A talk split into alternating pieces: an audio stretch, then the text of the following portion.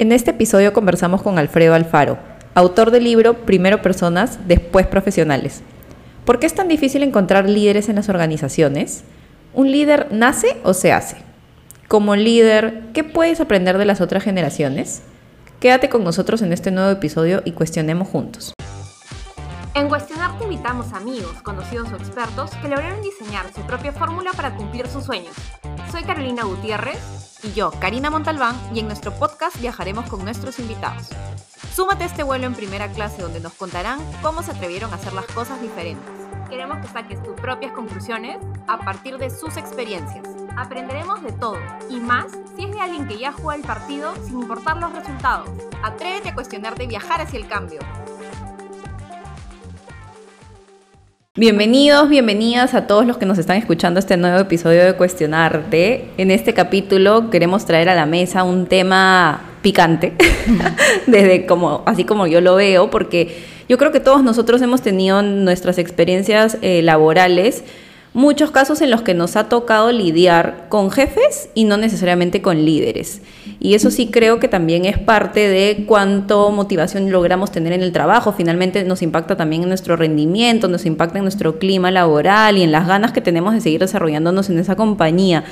Me ha tocado lidiar con jefes, como les decía, que no necesariamente inspiran. A mí particularmente, yo, ¿qué es lo que veo en un líder y qué es lo que me motiva más de, trabajar en las compañías en las que he trabajado? Es poder lograr conectar con, con mi líder. De hecho, poder tener cierta cercanía, porque sí creo que es muy importante que el líder también conecte contigo un poco más allá de lo laboral, ¿no? O sea, que entienda más allá de qué es lo que te motiva de tu trabajo, qué te motiva en la vida en general. Y creo que cuestionarte nos ha llevado a pensar mucho más fuera de la caja de, oye, ¿por qué a veces los líderes terminan siendo más jefes y no se, se preocupan realmente por qué es lo que nosotros queremos lograr más allá de las metas del año?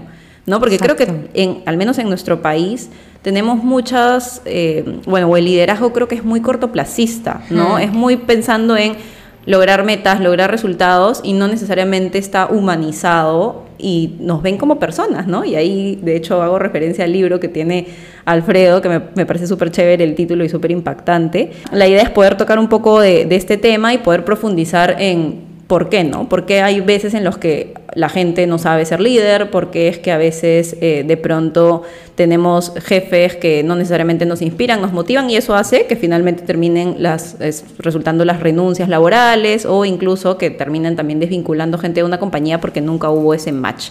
Hace una semana reflexionaba en un grupo de WhatsApp que tengo con Kai, con una amiga más que tenemos, y me preguntaba, en 10 años de experiencia, y empecé a, practicar super chivola desde los 19 años, tengo 31, ¿con cuántos líderes he trabajado? ¿No? Y después de pensar en algunos minutos, ni siquiera leí 10 minutos, la respuesta la tenía ahí. Me autorrespondí que con ninguno.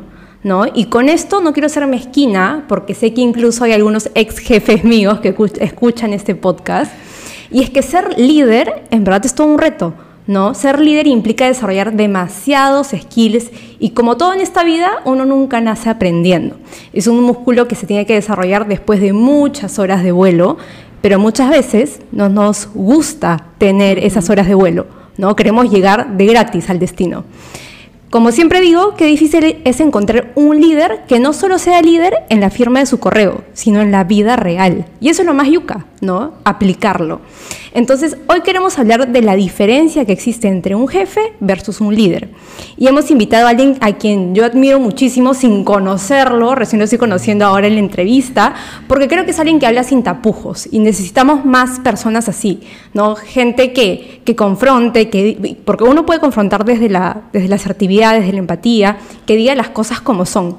Le prometí que esta entrevista iba a ser la antítesis de lo políticamente correcto Así que aquí estamos. Bienvenido Alfredo Alfaro a Cuestionarte. Y para arrancar, quiero hacerte la primera pregunta que le hacemos a todos nuestros invitados. ¿En qué etapa de tu vida te encuentras y cuándo fue que empezaste a cuestionarte? Hola Karina, Carolina, me encanta la introducción que han hecho, sobre todo de no ser políticamente correctos, porque si vamos a hablar de liderazgo, vamos a hablar de personas. Así que vamos a ser totalmente sinceros de objetivos. ¿En qué etapa de vida me encuentro? Yo hoy estoy disfrutando porque estoy viviendo mi legado Así de simple. Me he conectado con eso de ayudar a las personas a movilizar sus talentos, ayudar a las empresas a que sean más rentables, pero no cualquier empresa, sino aquellas que realmente están conectadas con generar un bienestar en el mundo. Lo estoy disfrutando a través de las redes sociales, entregando contenido de valor, conversaciones intensas, directas, interesantes. Es en la etapa en la cual me encuentro y estoy, estoy muy feliz con eso. Ahora, cuando me conecté, creo que ha habido dos momentos por mi formación yo soy ingeniero industrial, así que de los ingenieros industriales dicen como que, y más aún de mi promoción, cuando era mucho orientado a procesos, etcétera, era como que sabes de todo un poco y al final no sabes nada, ¿no? Entonces caí en recursos humanos después de haber pasado por muchas áreas, ventas, comercial, logística, finanzas. A los 26, 27 caí en recursos humanos y dije, esto es. Pero ahora me he vuelto a conectar después de haber trabajado en el mundo corporativo cerca de 15 años y hoy emprendiendo eh, de poder tocar diferentes puertas, diferentes sectores, industrias. Me he vuelto a conectar con eso. Creo que el hablarle a diferentes personas, diferentes realidades, ha sido algo que me está desafiando y me está, me está provocando todos los días, ¿no? Y es algo que despierta mucho esa, esa fluidez, esa fluidez ya desde mis talentos o desde mi espíritu de servir o moviliza mucho mi ambición de propósito, que es ayudar a la gente, ayudar a las personas. Excelente. No, qué lindo, Alfredo. De hecho, que estés cumpliendo, como dices tú, tu propósito, porque creo que no ha sido fácil llegar a donde tú estás. Eh, y, toca que todos nosotros también lleguemos a ese estado, ¿no? Y creo que es un poco lo que queremos invitar también a la gente con cuestionarte, ¿no? A pensar, oye, ¿realmente estoy haciendo lo que quiero ser de acá a 10 años? ¿O en verdad estoy perdiendo mi tiempo ahorita y debería mm. como reenfocar mis esfuerzos? Y justo ahí también teníamos una siguiente pregunta que va alineada a una palabra que yo creo que está como muy tergiversada en el mundo laboral, que es el compromiso o el famoso compromiso. Desde mi punto de vista y como me ha tocado vivir en los últimos cuatro años de mi experiencia laboral, el compromiso está 100% alineado a qué tan tarde sales de la chamba. Si sales de la chamba a las 8 de la noche, súper comprometido, camiseta. Si te quedas, uy, no, hasta las 10 ya no, ya deberían subirte al suelo y promoverte. High potential. Exacto. Pero si una persona se va a las 4 o 5 de la tarde, es como no está comprometida, ¿no? Y, y, eso es algo que a mí hasta ahora no logro como conectar con eso de por qué tenemos ese pensamiento tan retrógrada, en verdad, porque me parece tan como old school pensar así, porque deberíamos ya estar empujando más a que la gente realmente trabaje por resultados.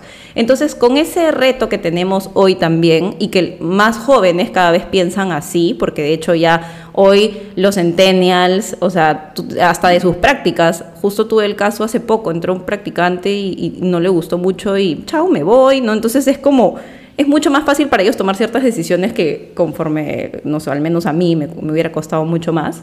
Y que es eh, admirable, by the way. ¿ah? o sea, tener esas agallas de decir, sabes que no me gusta, no soy de este mundo, no conecto, chao. Exacto. Sí, o quiero dedicarme a hacer otra cosa, chao. Me parece perfecto. Pero cómo bajo este reto es que ahora los líderes deberían buscar generar ese compromiso o cómo conectar con su gente para buscar realmente un compromiso, pero un compromiso que sea genuino, ¿no? No simplemente el hecho de decir, ya, o sea, te cumple porque me toca y chao. Mira, yo creo que hay una variable antes de hablar de compromiso, porque cuando uno habla de compromiso lo relaciona con relacionamiento, matrimonio, largo plazo, etcétera, ¿no? Pero hay que entender algo. Hemos pasado por una pandemia y hay diversos estudios que indican que esa mentalidad de mediano plazo y largo plazo de las personas en el mundo profesional ha disminuido. Es decir, mi visión es de aquí a diciembre 2022. El 2023 sabrá, sí, el destino, este, los astros, dónde estoy. No me proyecto al 2023, 2024, 2025. Entonces esa mentalidad que tú dices, old school, ¿no? Compromiso, mediano plazo, largo plazo, millennial, cuarentenial o centennial, como lo quieras llamar, no se ve en ese plan. Ahora, para mí la palabra compromiso es la justificación perfecta que usa un jefe para no saber trabajar bajo objetivos. Así de simple.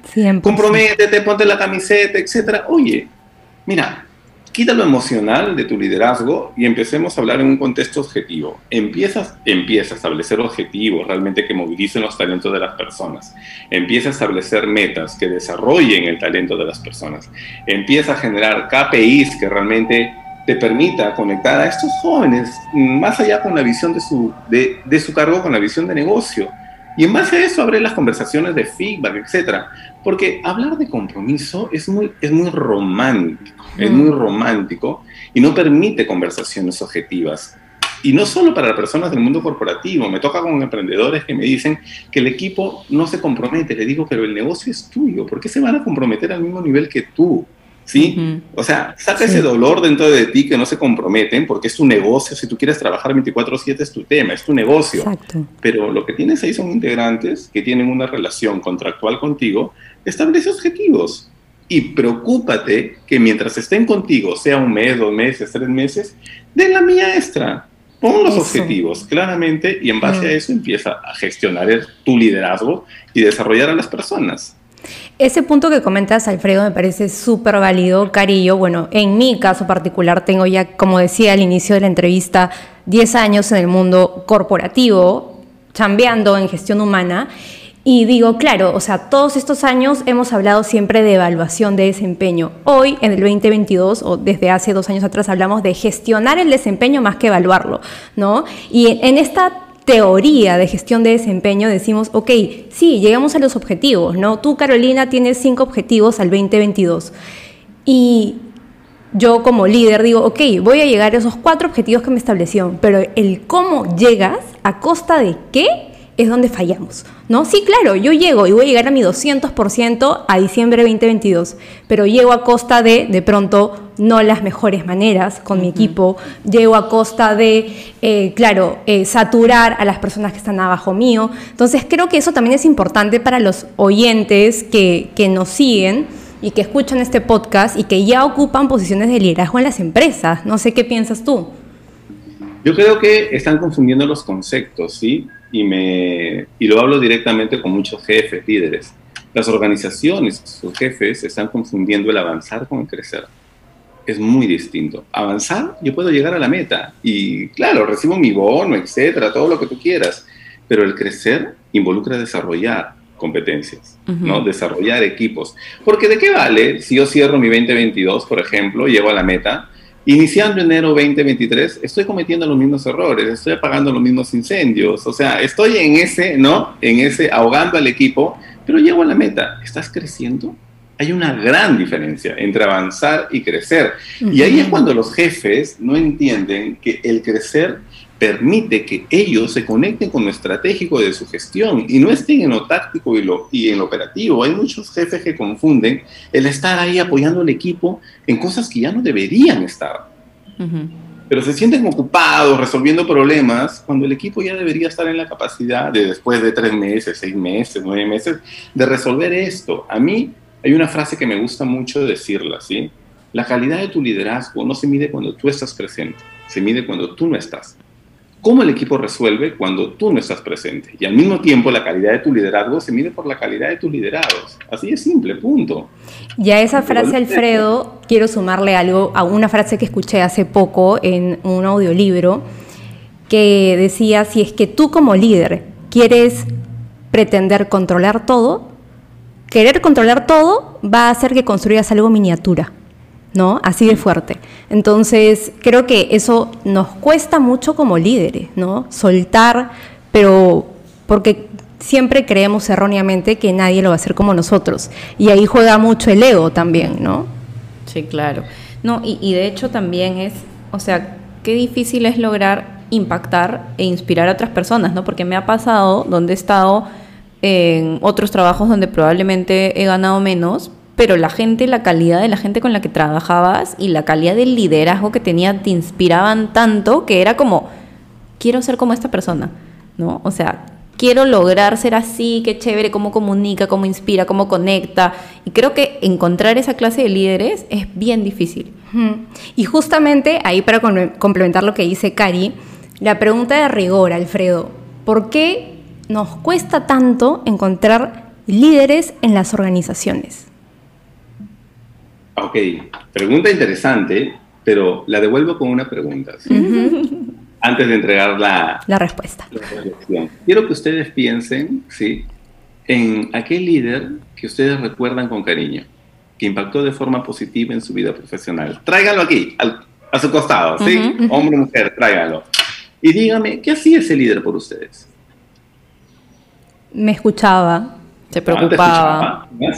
Se preocupaba por, por entender cómo el rol que estaba teniendo estaba alineado a lo que me veía haciendo de acá a un mediano Sí. plazo.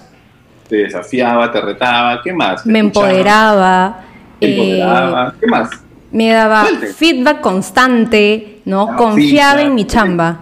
Sí. ¿Qué más? ¿Qué más? Y de hecho también, o sea, me, o sea, me inspiraba a ser mejor profesional, por cómo yo veía que reaccionaba ante ciertas situaciones.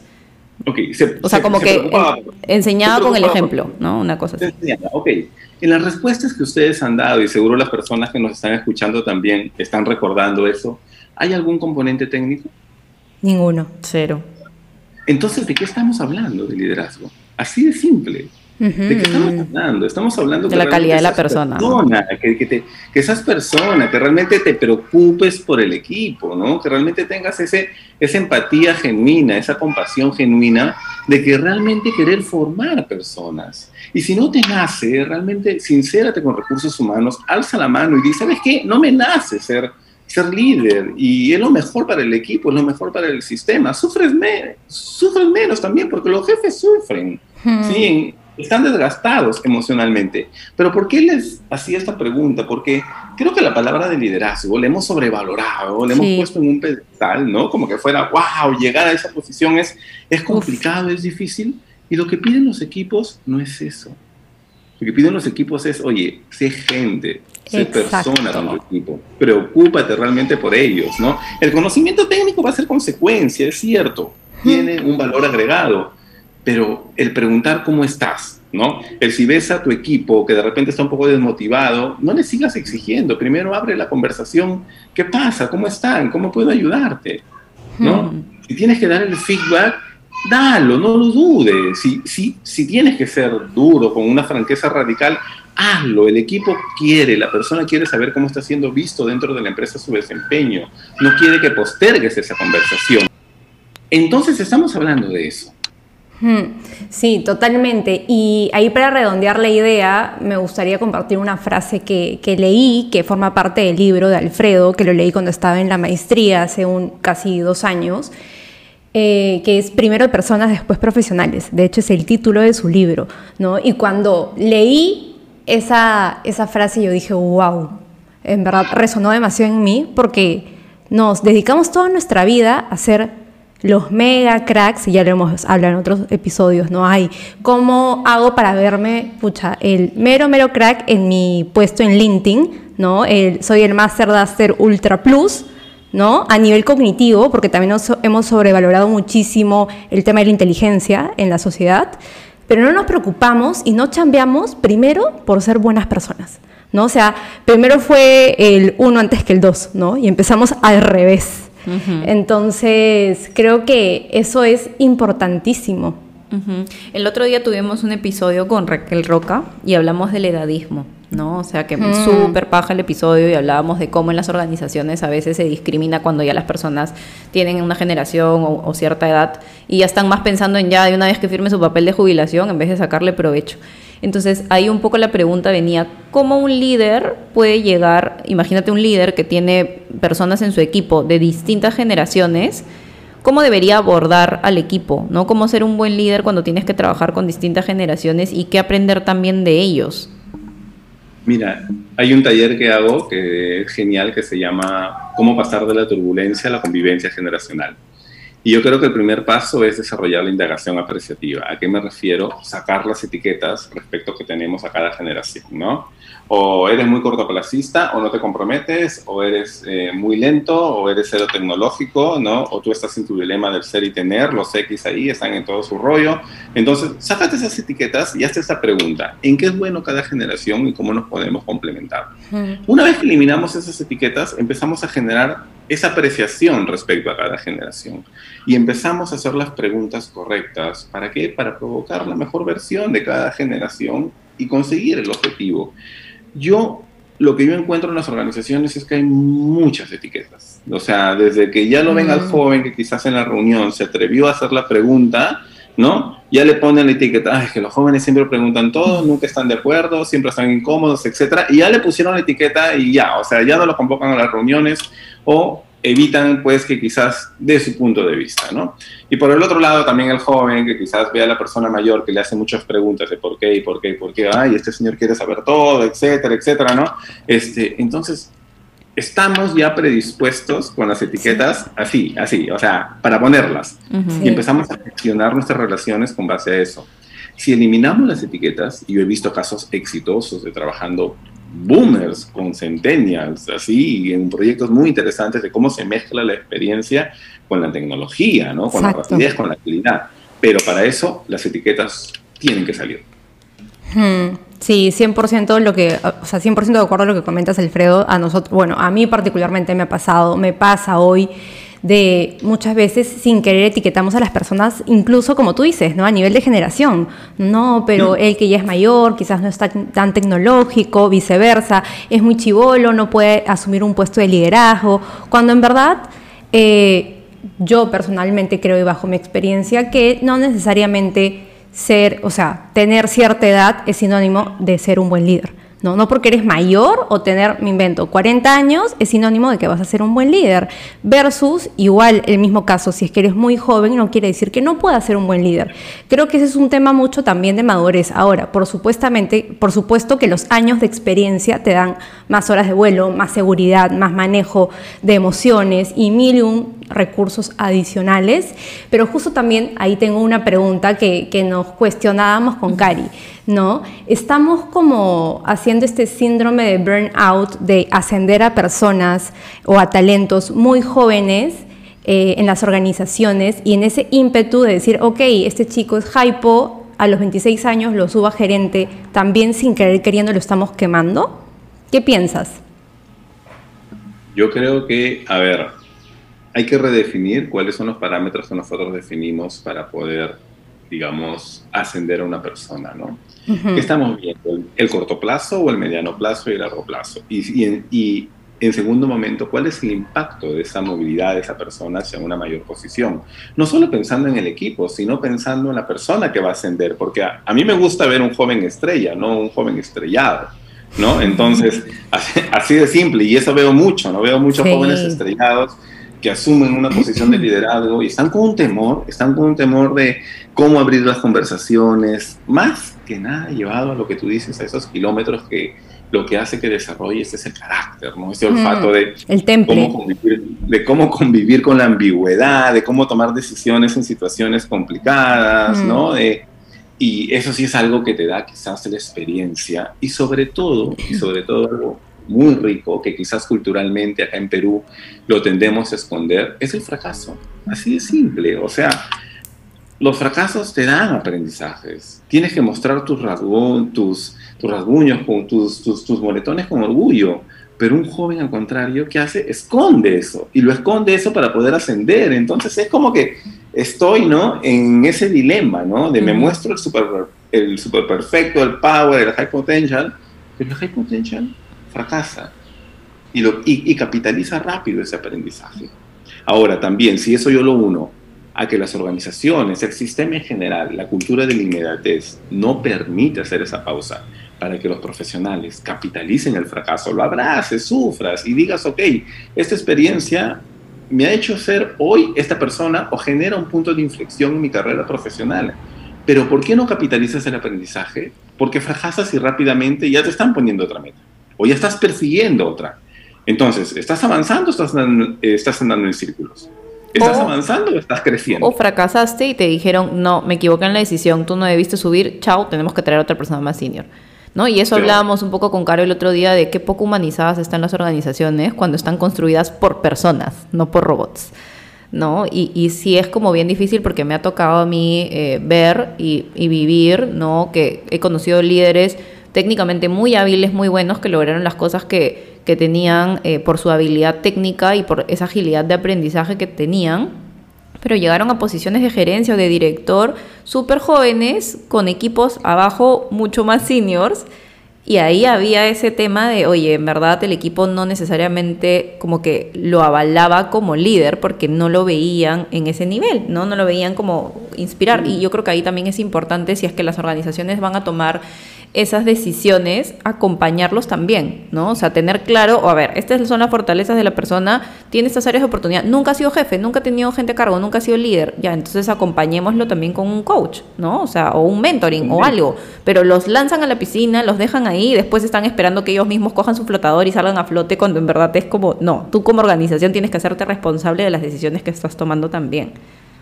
Es que justamente la organización o la persona que lance a este joven, tiene que lanzarlo a la piscina, pero tienes que ser ese flotador cercano para poder ayudarlo en el caso se esté ahogando. Y hoy lo estamos viendo en todas estas empresas que están viviendo este proceso de agilidad, etcétera, específicamente con los Scrum Masters. ¿Cómo sufren los Scrum Masters? Los contrataron por certificación, etcétera, porque, pero en realidad están liderando la mesa ágil, saben dar sus retrospectivas, etcétera lejos, lejos de lo que realmente está relacionado con ser ese líder coach que tiene que ser ese Scrum Master. Entonces, volviendo a cometer el error, certificaciones vale más que el desarrollo de habilidades blandas. Exacto. Sí, 100%. Y lo que decía hace un ratito también, ¿no? Y no sé si tú coincides. La vez pasada lo hablábamos con Cari también, fuera de los episodios, ya de manera informal, y yo le decía, oye, en verdad nos dedicamos toda nuestra vida a estudiar másters, que el MBA en la mejor universidad, y no nos preparamos o no nos queremos preparar para ser mejores personas, ¿no? Qué incoherentes somos. Sí, eso es lo, último. incluso cuando ves evaluaciones de desempeño, plan, es como el plan de desarrollo es a lo que menos foco le dan las empresas. Es como, ya, ya haz tu plan de, de desarrollo, ¿no? Pero es como, no, lo dejan ahí en el aire. O sea, están enfocados en el proceso, en cuál es tu nota, en cuánto va a ser tu bono y, cuando te, y que te den tu feedback. Pero una vez que te dieron tu feedback, ¿qué hiciste con eso? No, ya fue, quedó ahí y hasta esperar el siguiente año la siguiente evaluación. Em, y justo ahí quería tocar el tema del feedback. Y si dan un buen feedback, ¿no? Y si dan un buen feedback, porque vamos a lo siguiente. Mm. Muchas conversaciones de feedback son como agua tibia, ¿no? Ya mira, para evito esas conversaciones así que debo tener, entonces te califico 3, 4, 3, 4 y, la pasamos chévere, ¿no? Fuiste a Disney, ¿no? Fuiste a Disney en vez de, claro, es como, y yo lo hablaba también, y qué bueno que lo tocas, eh, lo pongo sobre la mesa para conversarlo, qué importante es tener conversaciones incómodas, ¿no? Lo voy a decir así, tal cual, qué importante es tener conversaciones que joden, y decirlo tal cual. acordar, el otro día subí un post a LinkedIn, ¿ya? Que quizás a los recursos humanos no les gustó mucho ya. No importa, a nosotros sí nos gusta.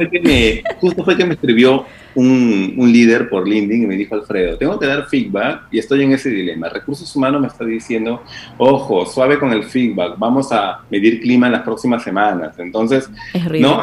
era, es inconsistente, ¿no? Y, por último, porque les enseñaron siempre que el feedback siempre tienes que empezar en positivo. Error, falso. La gente quiere escuchar lo malo de una vez.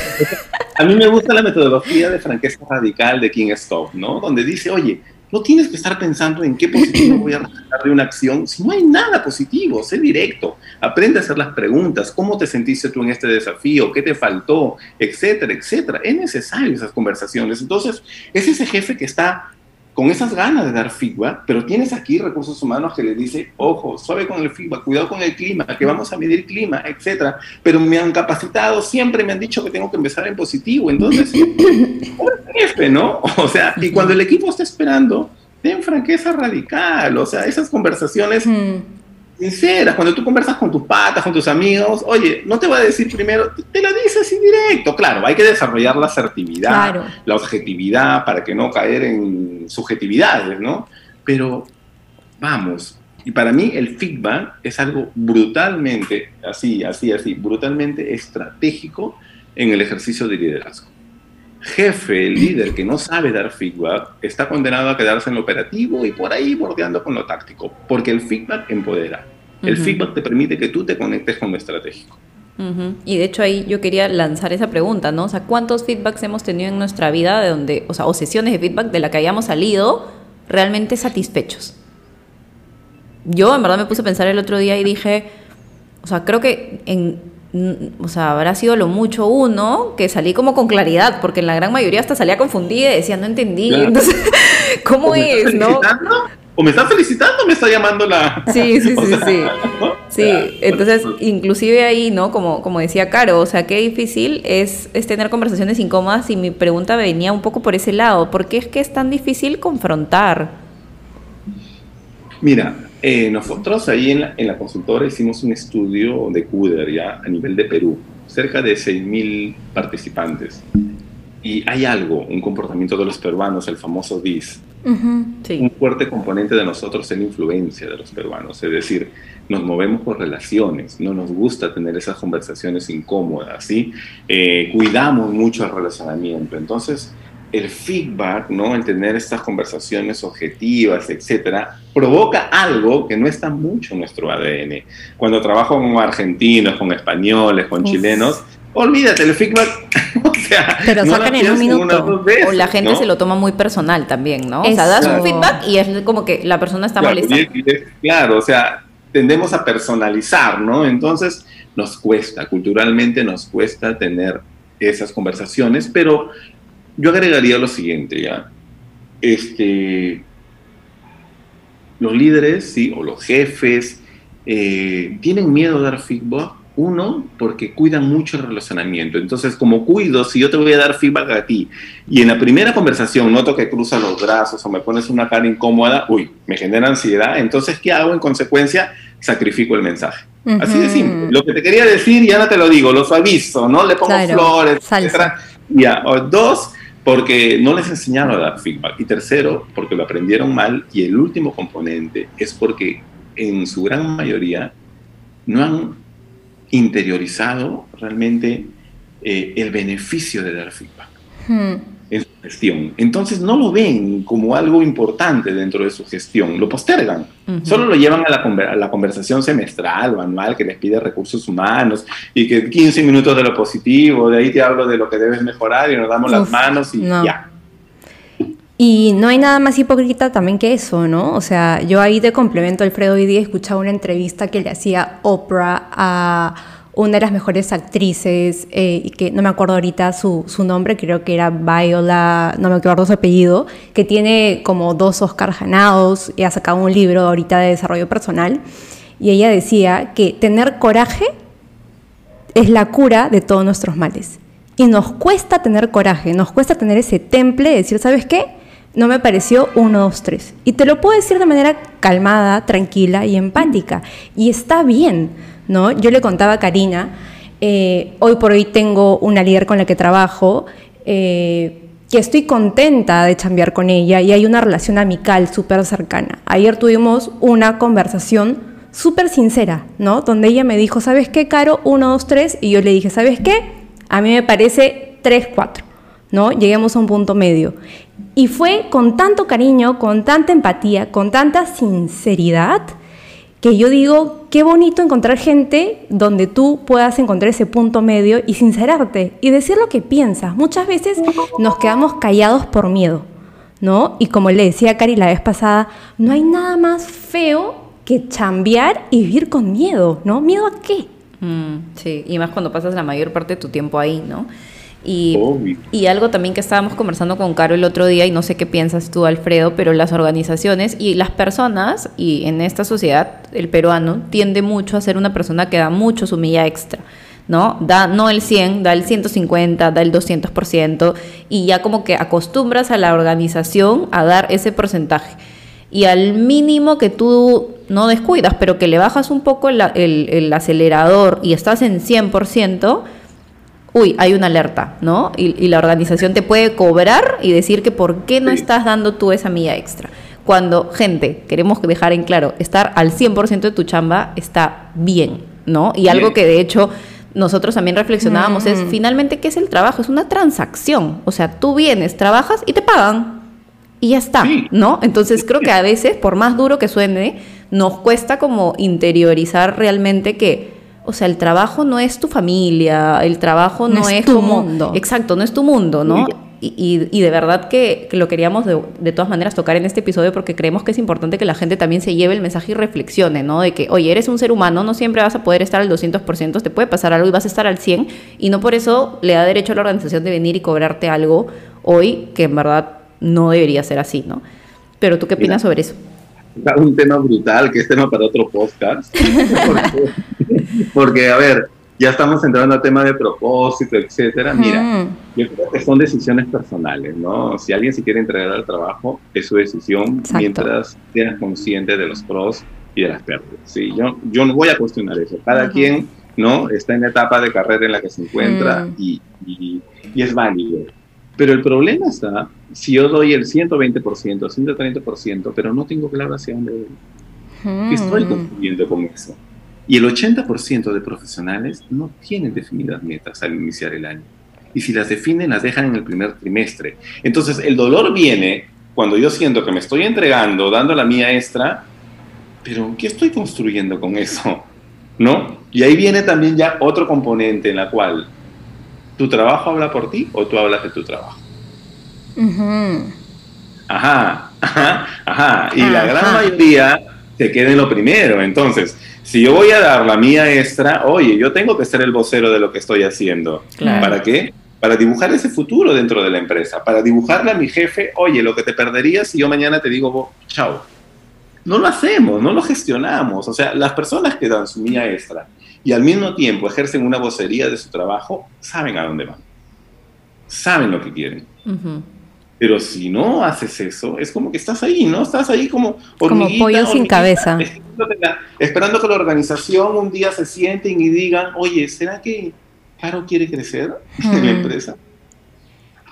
Exacto.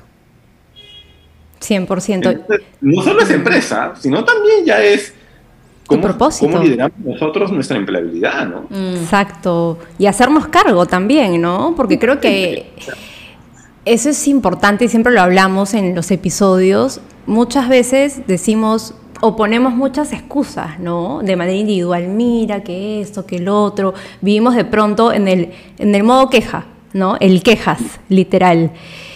Pero cuando te sientas es cierto, ok, me voy a hacer cargo de todo esto, ¿no? No voy a ser víctima, no, no voy a estar en el show, voy a salir del show y voy a ser protagonista de mi historia. O ¿no? protagonista de tu compañía, porque a veces uno Exacto. espera que la empresa voltee y te diga, ya, te voy a subir el sueldo o ya, te voy a ascender. Y es O sea, como, ¿y cuándo empiezas tú a realmente darte cuenta de lo que vales en esta compañía y reclamar Mm. o exigir lo que consideras que te mereces, ¿no? Pero bueno, ya nos estamos quedando cortos de tiempo. Creo que ha sido una conversación súper chévere, Alfredo. Muchísimas gracias por No, estar aquí. Y para cerrar, Alfredo, eh, quiero mencionar una frase del libro de Alfredo que me encantó. Un mentor no es el jefe que necesitamos, es el líder que está dispuesto a sacar lo mejor de nosotros porque detectó nuestro potencial. Y muchas veces no lo vemos así. Así que nada, gracias Alfredo por, por iluminarnos. Eh, yo invito a todos, en verdad, y lo, de- lo digo de manera genuina, si es que no me hubiera gustado, no lo recomendaría porque yo soy así de sincera, al igual que Cari. Leí el, el libro de Alfredo cuando yo estaba en, la en una maestría en Madrid hace dos años, vi los posts de LinkedIn que, que hace por, por o sea, por sus diferentes redes, me pareció súper chévere, súper cool, y dije, voy a leer su libro, y me encantó. O sea, en verdad es un libro que te abre la mente, que te saca, digamos, de, de tu cuadrado, de tu burbuja en la que de pronto vives, y tú que nos estás oyendo, necesitas un cambio de mindset, un brainwash, digamos, a nivel personal y profesional. Te invito a leer su libro, primero Personas, después Profesionales, y te agradezco, Alfredo, por sumarte a colaborar con nosotras en este proyecto tan bonito. No, ustedes, muchas gracias, Karina, Carolina. Yo solo les daría este mensaje, sí, yo sé que ustedes reciben muchos jóvenes y me parece genial.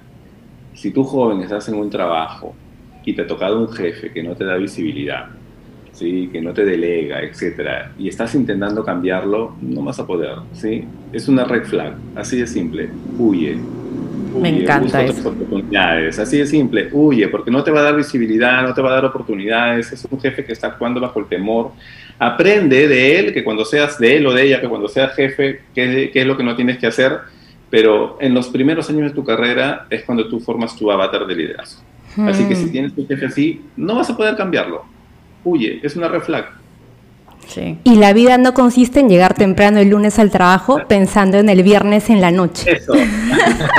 Para que veas, yo soy Ahí aplicadita. está, ahí Así está. que les dejo ese highlight Y de verdad, aplíquenlo y disfruten el camino, porque no hay nada más bonito que levantarte motivada por tu propósito todos los días. Cari y yo lo encontramos hace un año con Cuestionarte y espero que los inspire a ustedes también. Gracias Alfredo y vamos a dejar eh, todos los contactos de Alfredo en la cajita de descripción de este episodio. Muchas gracias por acompañarnos, nos eh, vemos en el siguiente episodio. Gracias. Gracias. Gracias por acompañarnos en este viaje. Recuerda que puedes suscribirte presionando el botón seguir en la plataforma en la que nos estés escuchando. Si alguna de las preguntas que hemos hecho el día de hoy hizo que te cuestionaras y crees que le puede servir a alguien más, te invitamos a que lo compartas con esa persona. Nos vemos en el próximo episodio.